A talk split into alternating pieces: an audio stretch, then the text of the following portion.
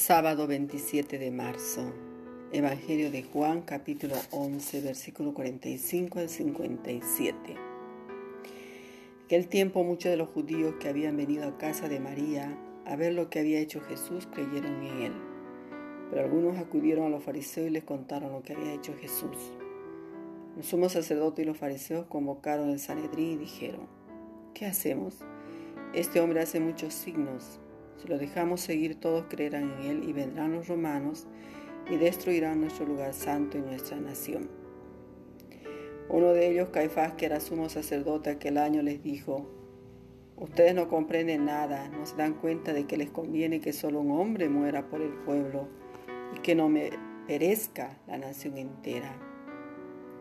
Esto no lo dijo por propio impulso, sino que por ser sumo sacerdote aquel año, habló proféticamente anunciando que Jesús iba a morir por la nación. Y no solo por la nación, sino también para reunir a los hijos de Dios dispersos. Y aquel día decidieron darle muerte. Por eso Jesús ya no andaba públicamente con los judíos, sino que se retiró a la región vecina al desierto, a una ciudad llamada Efraín, y pasaba allí el tiempo con los discípulos. Se acercaba la Pascua de los judíos y muchos de aquella región subían a Jerusalén antes de la Pascua para purificarse. Buscaban a Jesús y estando en el templo se preguntaban, ¿qué les parece? ¿No vendrá la fiesta? Los sumos sacerdotes y fariseos habían dado órdenes de que si alguno conocía el lugar donde él se encontraba, les avisara para detenerlo. Palabra del Señor. Gloria a ti, Señor Jesús. La decisión de los judíos, queridos hermanos, era de matar a Jesús, demostrando que el juicio ante Pilato sería una mera formalidad. A veces malentendemos la entrega voluntaria de la vida de Jesús, pues así lo había afirmado. Nadie me la quita, yo la entrego voluntariamente. A respecto a la nueva estrategia de Jesús nos orienta. Por eso Jesús no andaba ya en público entre los judíos. Jesús no se entregó ni se rindió ante sus acusadores. Lo que él decidió libremente fue continuar con su obra redentora. Él entregó libremente su vida porque hasta el final de su existencia terrenal predicó y vivió de acuerdo a la misión encomendada por el Padre. También nosotros hermanos estamos llamados a vivir con libertad de los hijos de Dios y a dar testimonio de nuestra vida cristiana en medio de nuestra familia y de nuestra comunidad. Como nos dice el Evangelio de este día, que los sumos sacerdotes fariseos convocaron consejo y decidieron matar a Jesús. Podemos también nosotros preguntarnos, ¿qué hacemos aquí y ahora, ¿qué hacemos por vivir nuestra fe?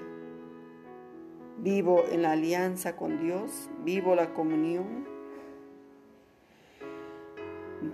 detrás de esta decisión aparece como motivación interna de las autoridades la envidia y el miedo a los romanos. Si lo dejamos seguir así, todos lo creerán en él y los romanos vendrán y destruirán nuestro lugar santo y nuestra nación.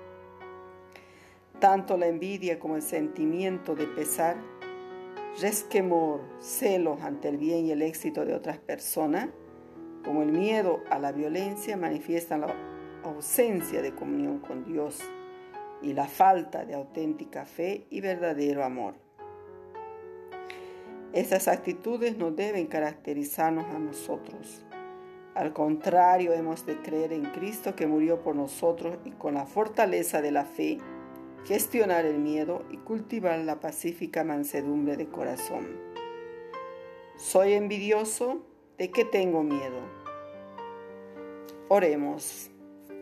Señor Jesús, concédenos ser valientes discípulos para que podamos ser auténticos testigos de tu Evangelio en medio de toda la gente. Amén. Queridos hermanos, en este día de sábado 27 de marzo, ya entrando a la Semana Santa, desde el día de mañana domingo, domingo de Ramos, Vamos a pedir que Dios nos acompañe en todo el proceso de nuestra maduración de fe, de nuestra conversión, para llegar renovados a la Pascua de Resurrección.